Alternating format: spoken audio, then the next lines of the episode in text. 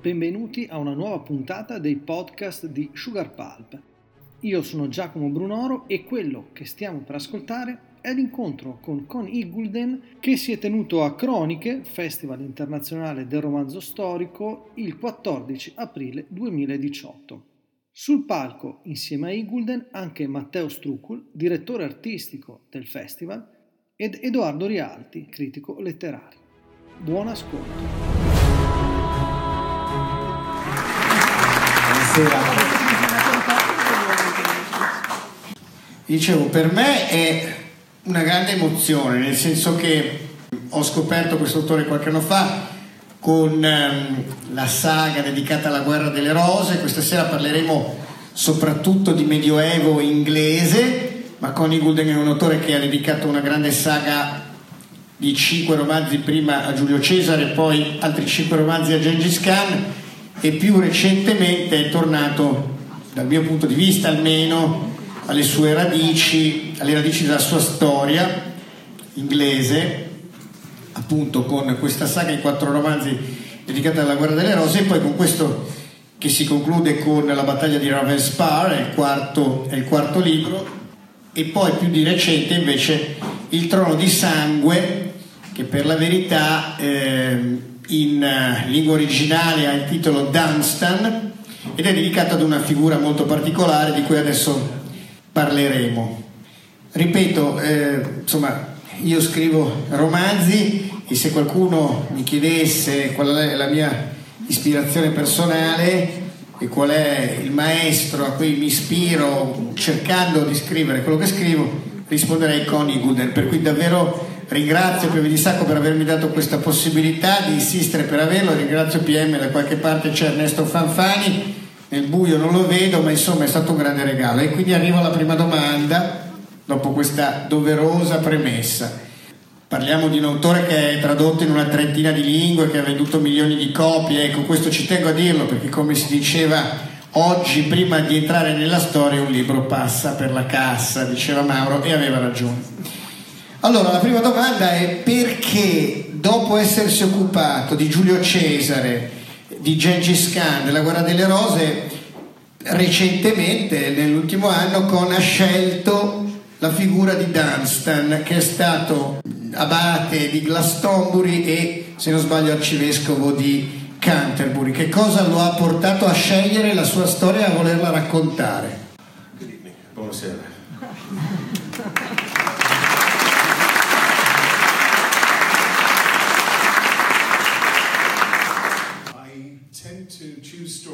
Io non tendo a scegliere storie eh, perché sono interessato a un particolare periodo, ma per il fatto che mi innamoro di qualche personaggio. Ad esempio, pensiamo a Giulio Cesare, eh, tutti eh, conoscono la fine della storia, anche tu, Bruto, figlio mio, ma non tutti sanno, ad esempio, che Cesare è stato rapito dai pirati e riscattato eh, come bottino quando aveva 19 anni. Come vi raccontavo, Giulio Cesare è stato appunto rapito a 19 anni dai pirati, poi è stato appunto in prigione prima di essere riscattato e mentre era prigioniero lui cantava per loro, gli recitava dei poemi, ma questo non gli impediva di dirgli, di avvisarli che quando sarò libero io tornerò vi troverò e vi farò crocifiggere tutti e come atto di misericordia mi limiterò a far strangolare i vostri capitani. E quando è stato appunto liberato eh, eh, si è recato in un porto del Mediterraneo ha raccolto abbastanza denaro da assemblare un equipaggio di giovani uomini con i quali è effettivamente tornato indietro e ha fatto ai pirati esattamente quello che aveva minacciato di fare perché era un uomo di parola. Mia madre diceva sempre che la storia è una serie, la storia dell'umanità è una serie di storie di esseri umani, di persone con le date, con eh, appunto le date storiche. Dice questo è quello che è sempre stato eh, per me. Io volevo appunto raccontare, avevo visto questa scena di Cesare, volevo raccontare Giulio Cesare giovane.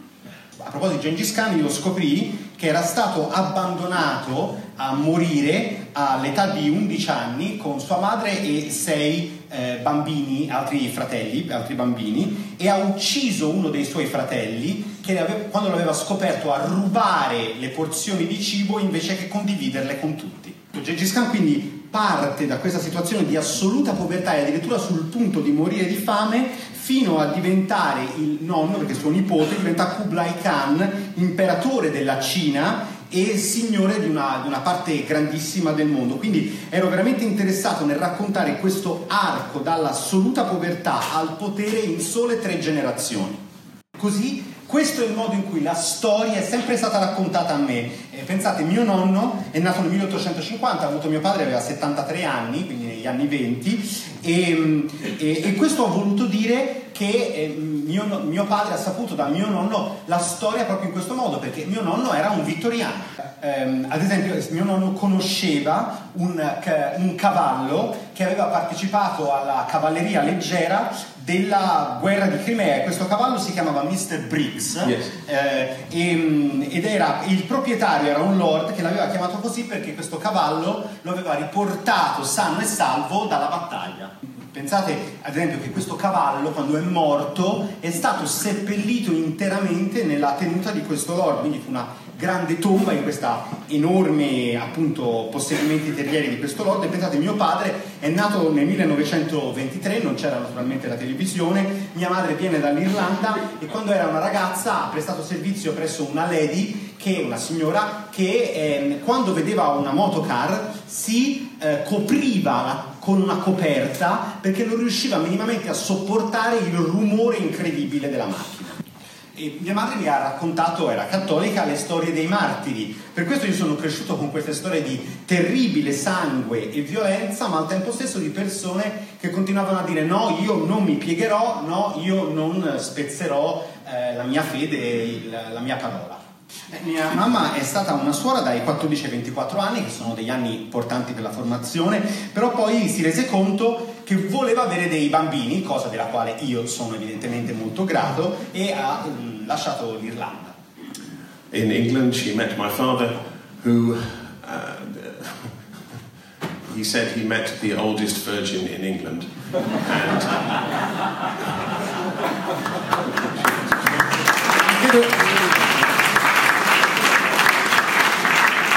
credo abbiate capito, ma insomma, per, per, chi non lo avesse capito, appunto conobbe mio padre che disse di aver conosciuto la vergine più grande, più anziana d'Inghilterra. And, and he was delighted.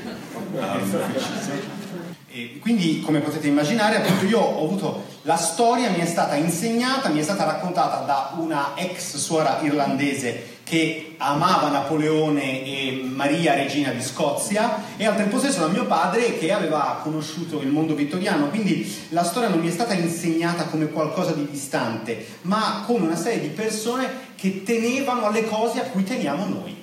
Eh, con Dunstan io eh, cercavo volevo raccontare una bella storia. Eh, si tratta appunto di un giovane del X secolo che va a Glansbury eh, come studente e che poi passo passo arriva fino a diventare arcivescovo e è un santo che ha conosciuto sette re, si parte da Athelstan, eh, probabilmente anche re Artù, fino ad Athelred, quindi ci sono sette re che costituiscono il fondamento di quel periodo.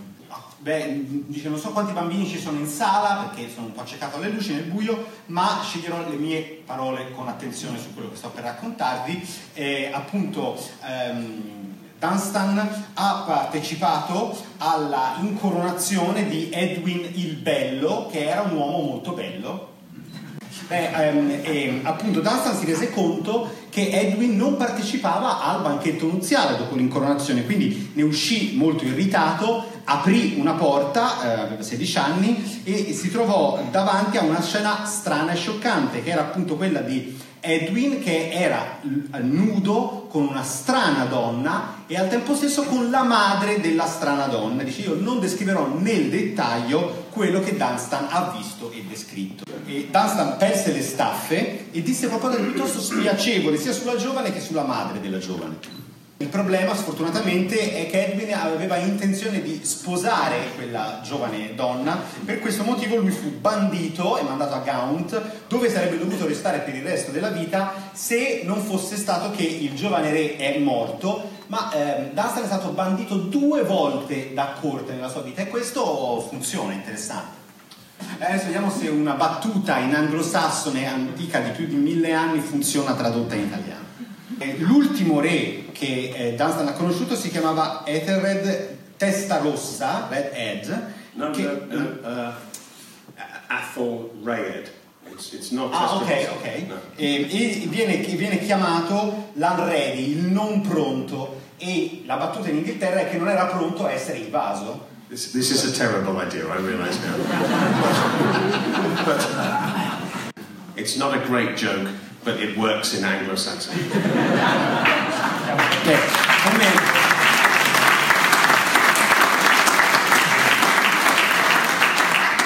Che gli dei mi aiutino, mi avevano detto che avete tradotto all'inglese, non dall'anglosassone, ma ci proviamo. Il, beh, come Athelstone vuol dire pietra fulgente, Athelred eh, vorrebbe dire nobile consiglio, ma l'altro soprannome invece vuol dire il non pronto, il mal consigliato, quindi il buon consigliato, mal consigliato.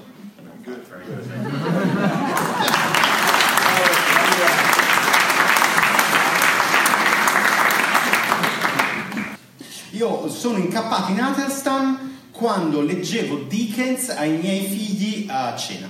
E Dickens era convinto che a- Dunstan fosse una persona molto malvagia e questo è interessante perché a volte le vite dei santi tendono ad essere un po' grigie, un po' noiose, ma ehm, Dickens era convinto che Dunstan fosse una frode completa. Era un falegname, un artigiano, si intendeva eh, di metalli, era un orafo e tutt'oggi il santo patrono degli orafi. E ebbero- lui partecipò a un dibattito, una discussione sul fatto se i preti si potessero sposare o no. Dunstan aveva avuto una brutta esperienza con una donna e quindi lui era della posizione che i preti non si dovessero sposare. E lui insomma si montò in furia, si infuriò, si gonfiò. Le, le donne non gli, non- non gli piacevano. Beh, e mentre stava avendo questo dibattito e stava perdendo, improvvisamente l'intera piattaforma eh, di legno crollò al suolo, tutti, finirono tutti a terra, tranne una persona che restava in equilibrio precario su un unico punto ed era Dunstan. Una persona che comprende le arti della falegnameria e che riesce a essere l'unica persona in piedi mentre tutti i suoi amici, nell'unico punto giusto, mentre tutti i suoi amici collassano e persone collassano intorno a terra, beh, Dickens era convinto che lui li avesse ingannati tutti, che fosse una frode con la quale appunto lui poi era diventato addirittura santo e questo è una vicenda interessante. Per fare un punto serio, una questione seria, la sua prima poesia, il suo primo inno è sul fatto che lui una volta cade da una impalcatura e sostiene di essere stato eh, portato a terra dalle ali degli angeli. Questa è una persona che conosceva molto bene le impalcature.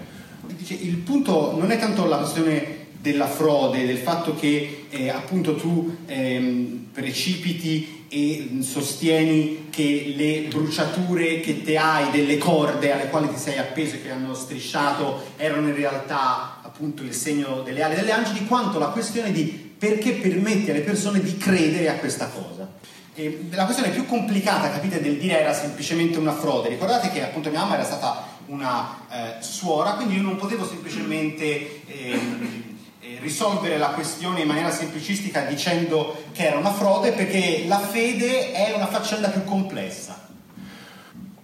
E questo è quello che cerco, quello che cercavo, cioè la complessità. Pensate ad esempio ai personaggi più complessi, ad esempio i personaggi shakespeariani, sono eh, molto più, sembrano irrealistici rispetto alle persone che incontriamo tutti i giorni, ma questo è perché non c'è soltanto in loro quello che loro dicono, ma anche quello che c'è nella loro testa, questa narrativa segreta, e questo li rende straordinariamente reali.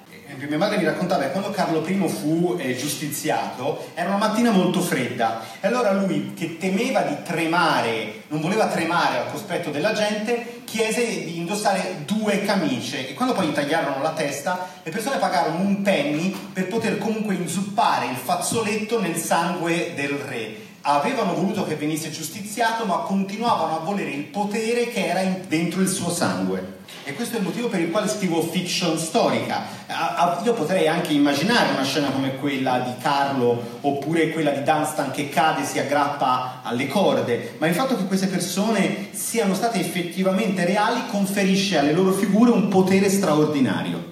C'è c'è una, un momento nella vita di Giulio Cesare quando sta combattendo contro Neo Pompeo in cui a un certo punto lui e i suoi uomini vengono colti di sorpresa durante la notte e i suoi uomini scappano e lui progressivamente rimane l'unico che non cede lì sul campo, che agita, brandisce il suo stesso stendardo e in quel momento lui è assolutamente vulnerabile. E, ma Neo Pompeo pensa che sia una trappola, lui ha migliaia di uomini alle spalle ma non riesce a credere che Cesare sia lì a brandire il vessillo da solo in maniera assolutamente vulnerabile, deve esserci sicuramente un piano, perché la storia parla di persone reali e questo è quello che gli conferisce il suo potere. Because history is about real people and that is what gives it its power.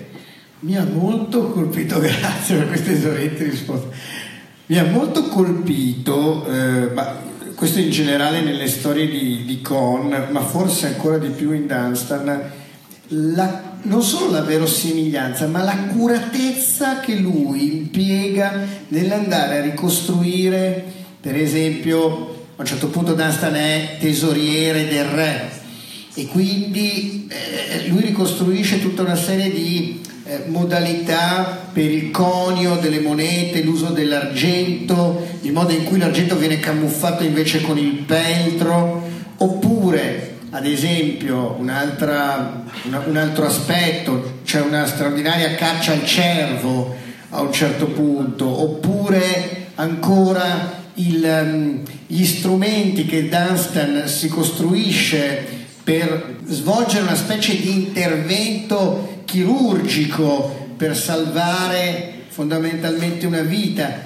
Ecco, tutti questi aspetti che fanno parte della vita di un uomo del 937 d.C., l'accuratezza che lui mette nella ricostruzione di queste scene, che vi giuro sono di una difficoltà estrema per chi deve raccontare, cioè una storia di più di mille anni fa.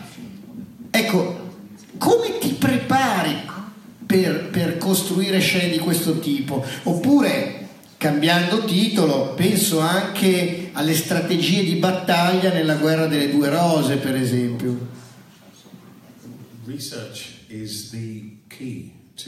Beh, la ricerca è la chiave eh, della scrittura. Vi faccio un esempio. Quando ho, fatto, ho, iniziato a lavorare su Gengis Khan, a un certo punto mi sono interrotto perché mi sono reso conto che io non conoscevo i colori, i paesaggi, gli uccelli della Mongolia e sono andato in Mongolia a vederli.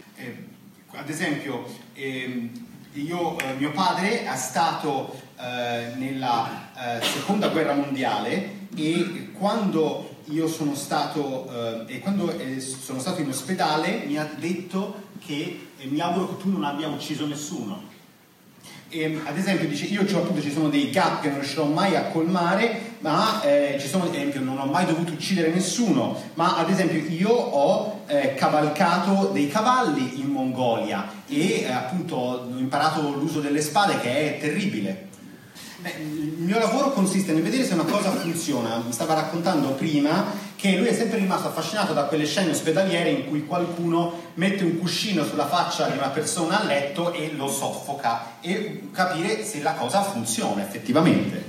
So I asked my wife. Perciò ho chiesto a mia moglie if she would try a lot of different pillows. I would lie down on the floor, and her job, and she was very enthusiastic, was to really, really try and smother me and if, until I thumped on the floor. E ho chiesto appunto a mia moglie di provare diversi tipi di cuscino, di premermi sulla faccia, cosa di cui lei è stata assolutamente entusiasta, e di veramente provare a soffocarmi io finché non mi fossi arrivato al punto di battere i pugni per terra. E quello che abbiamo scoperto è che è assolutamente impossibile soffocare una persona con un cuscino a meno che quella persona non vada nel panico, per cui se te continui a respirare in maniera attenta, eh, continui a, a, a, non essere soffocato, quindi non è assolutamente possibile fare in quel modo, quindi le scene ospedaliere sono tutte sbagliate.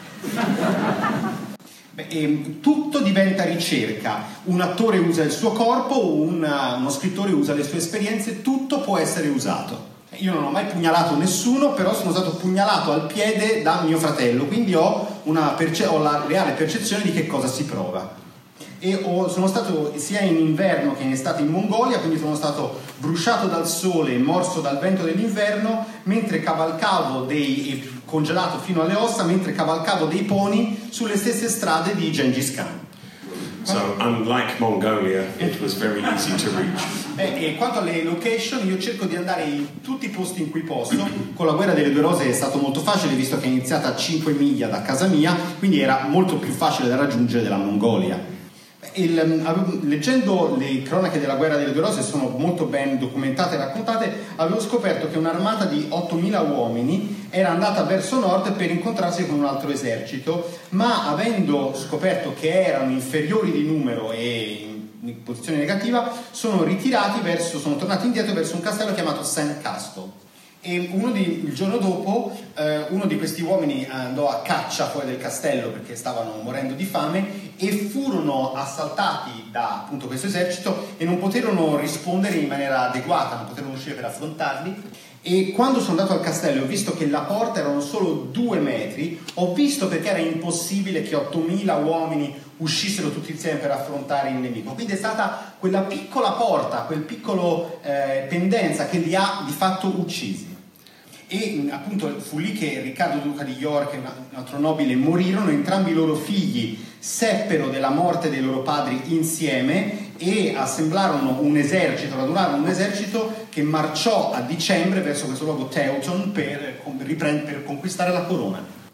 E uno dei problemi che avevo scoperto a proposito della battaglia di Teuton è che c'era questa collina molto erta ed era molto difficile ehm, scalare, salire combattere salendo, risalendo la collina nel buio e nel cuore dell'inverno. E io sono andato lì, era novembre, non nevicava ma era molto freddo e la collina era così erta che ho scoperto che io non potevo percor- scendere a corsa senza inciampare, senza cadere. Pensato, ho pensato allora agli uomini in armatura che scendevano correndo e ho capito perché molti di loro sono addirittura affogati nel fiume sottostante. Eh, Teuton è stata la battaglia più sanguinosa combattuta sul suolo inglese, 50.000 uomini morti in un solo giorno ed è stato all'arma bianca. Abbiamo perso più uomini quel giorno che nella prima mattinata della Somme, nella prima guerra mondiale. Ovviamente però alla battaglia della Somme c'erano le macchine da guerra, le, le, le armi automatiche, mentre invece la, tutte le morti a Teuton sono state fatte o con le frecce o con le asce o con le picche o con le daghe e sono morti terribilmente brutali. Lo sappiamo dagli scheletri che molti di questi uomini sono morti con 7, 8, 9 ferite mortali addosso. E lì ho visto che non c'era resa, non c'era possibilità di, um, non c'erano condizioni, c'era la rabbia di figli i cui padri erano stati ammazzati poche settimane prima, perché la storia, delle, la storia ha a che fare con persone vere, emozioni reali. Dei, una delle persone che c'era era appunto ehm, il figlio di Riccardo Duca di York, che sarebbe diventato re come Edoardo IV, ed era al, alto circa due metri in un periodo, in un mondo in cui invece eh, le persone erano molto più bassi, quindi era un Golia, un gigante Golia. Quindi io ho cercato di leggere tutto quello che potevo, ho cercato di eh, andare in tutti i posti in cui potevo e poi ho riempito i vuoti con le mie esperienze.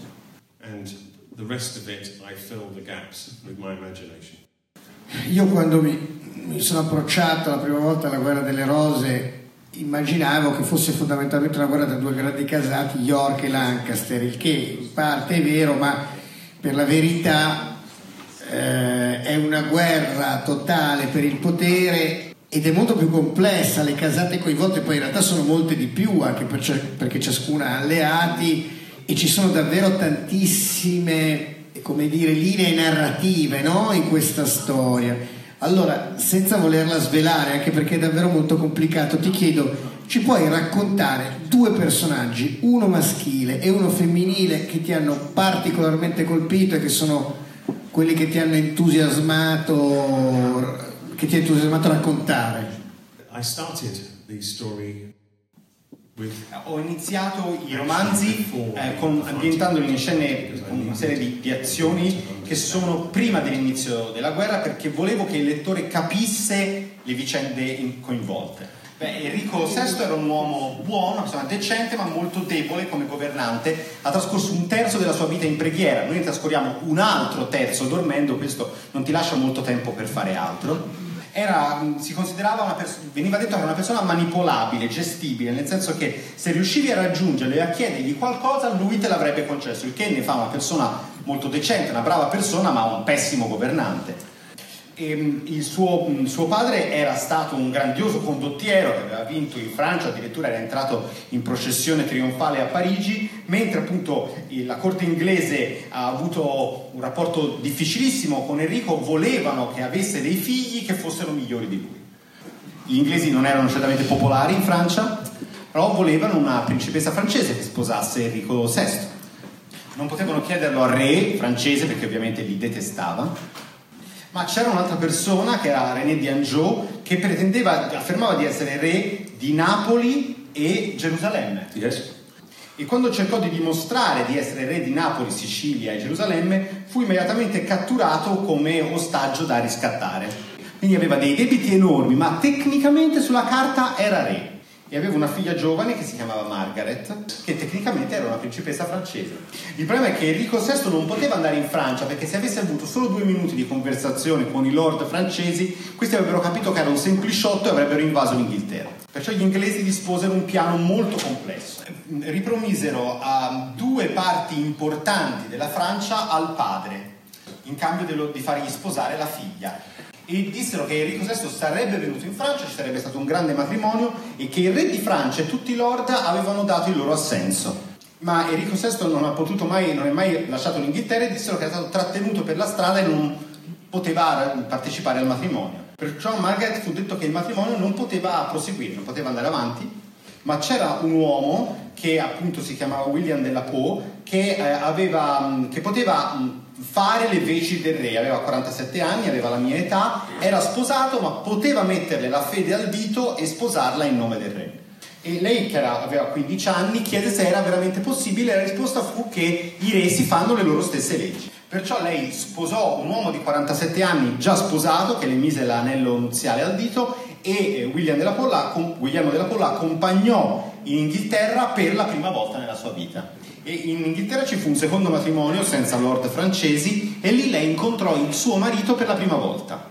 E lei deve aver sicuramente pensato che sposando la famiglia reale inglese avrebbe avuto una vita d'oro, di pace, di prosperità, di gioielli.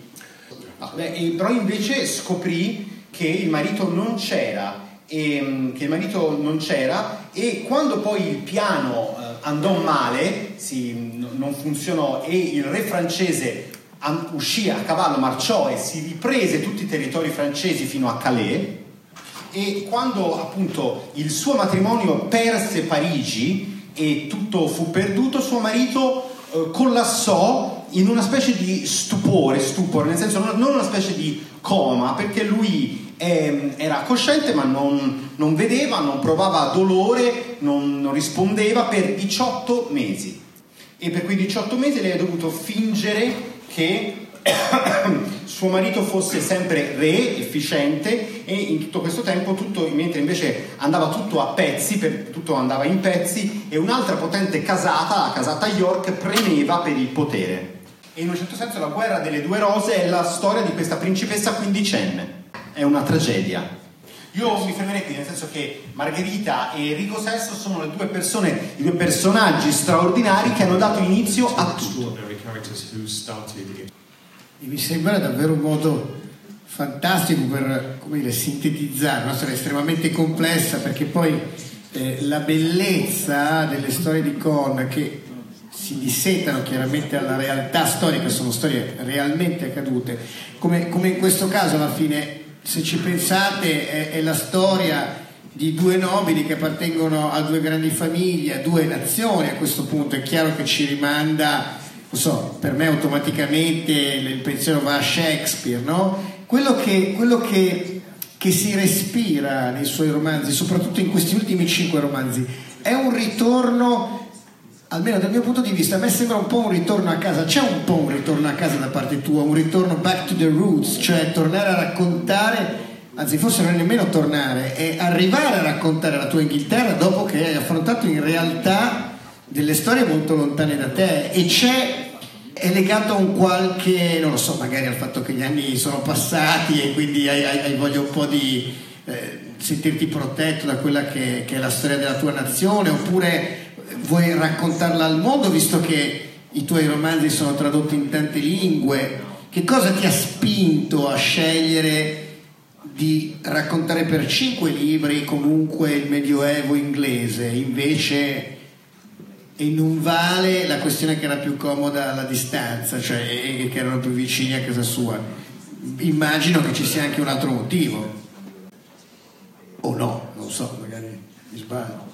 Magari non ci hai mai pensato, magari è una follia mia, non lo so. No, um, as I say, I per me la questione è una storia che ha un richiamo, eh, come l'immagine di Giulio Cesare da solo con il vessillo.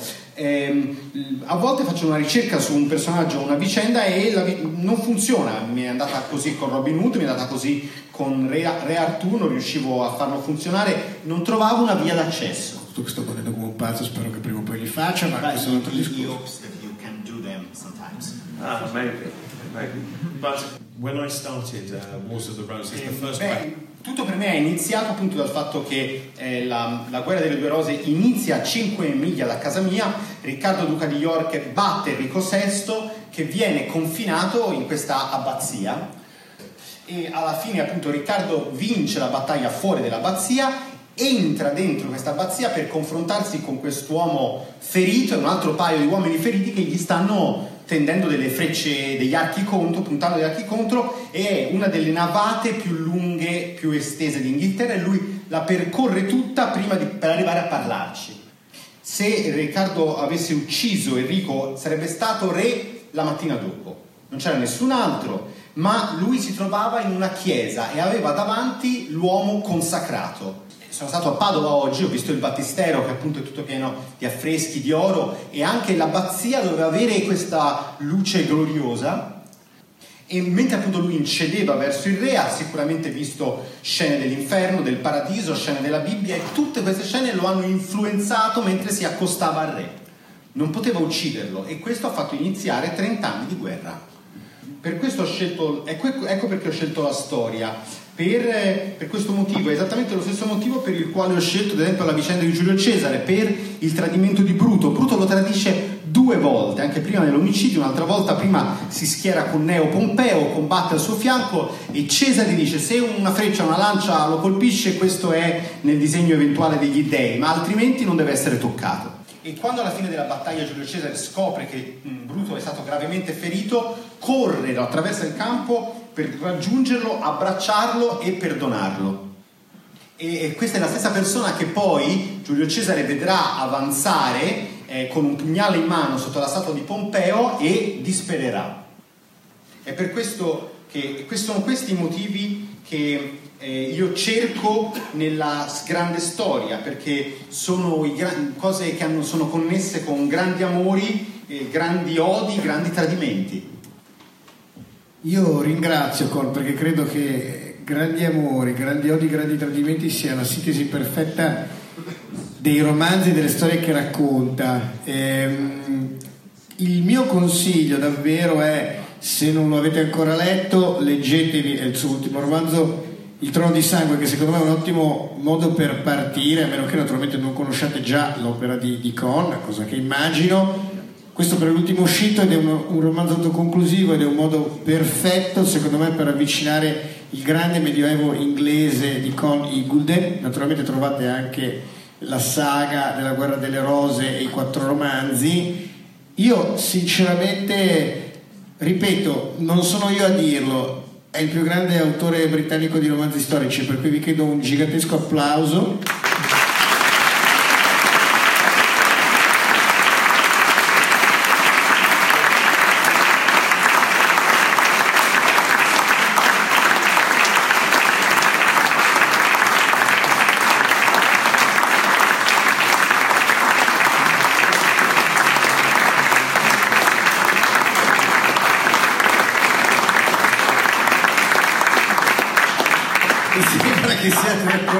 Perché è l'applauso più lungo che ho sentito in quattro anni e ce ne sono stati insomma di notevoli. E quindi davvero eh, so che non vedo nulla, quindi parlo alla cieca e, e, e, se non sbaglio c'è la possibilità, credo si possano fare delle foto con figurati che a questo punto invito a salire sul palco e poi immediatamente dopo davvero vi consiglio di procurarvi una copia dei libri di Con, io li ho divorati e, e lui credo sarà contento di, di firmarli per voi nel, nel foyer. Quindi grazie per l'attenzione e ci vediamo di là. Buona serata.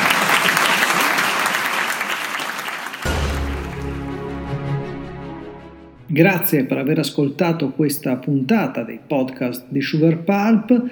Vi ricordo l'indirizzo del nostro magazine www.sugarpulp.it. Ci trovate anche sui principali social network. Alla prossima!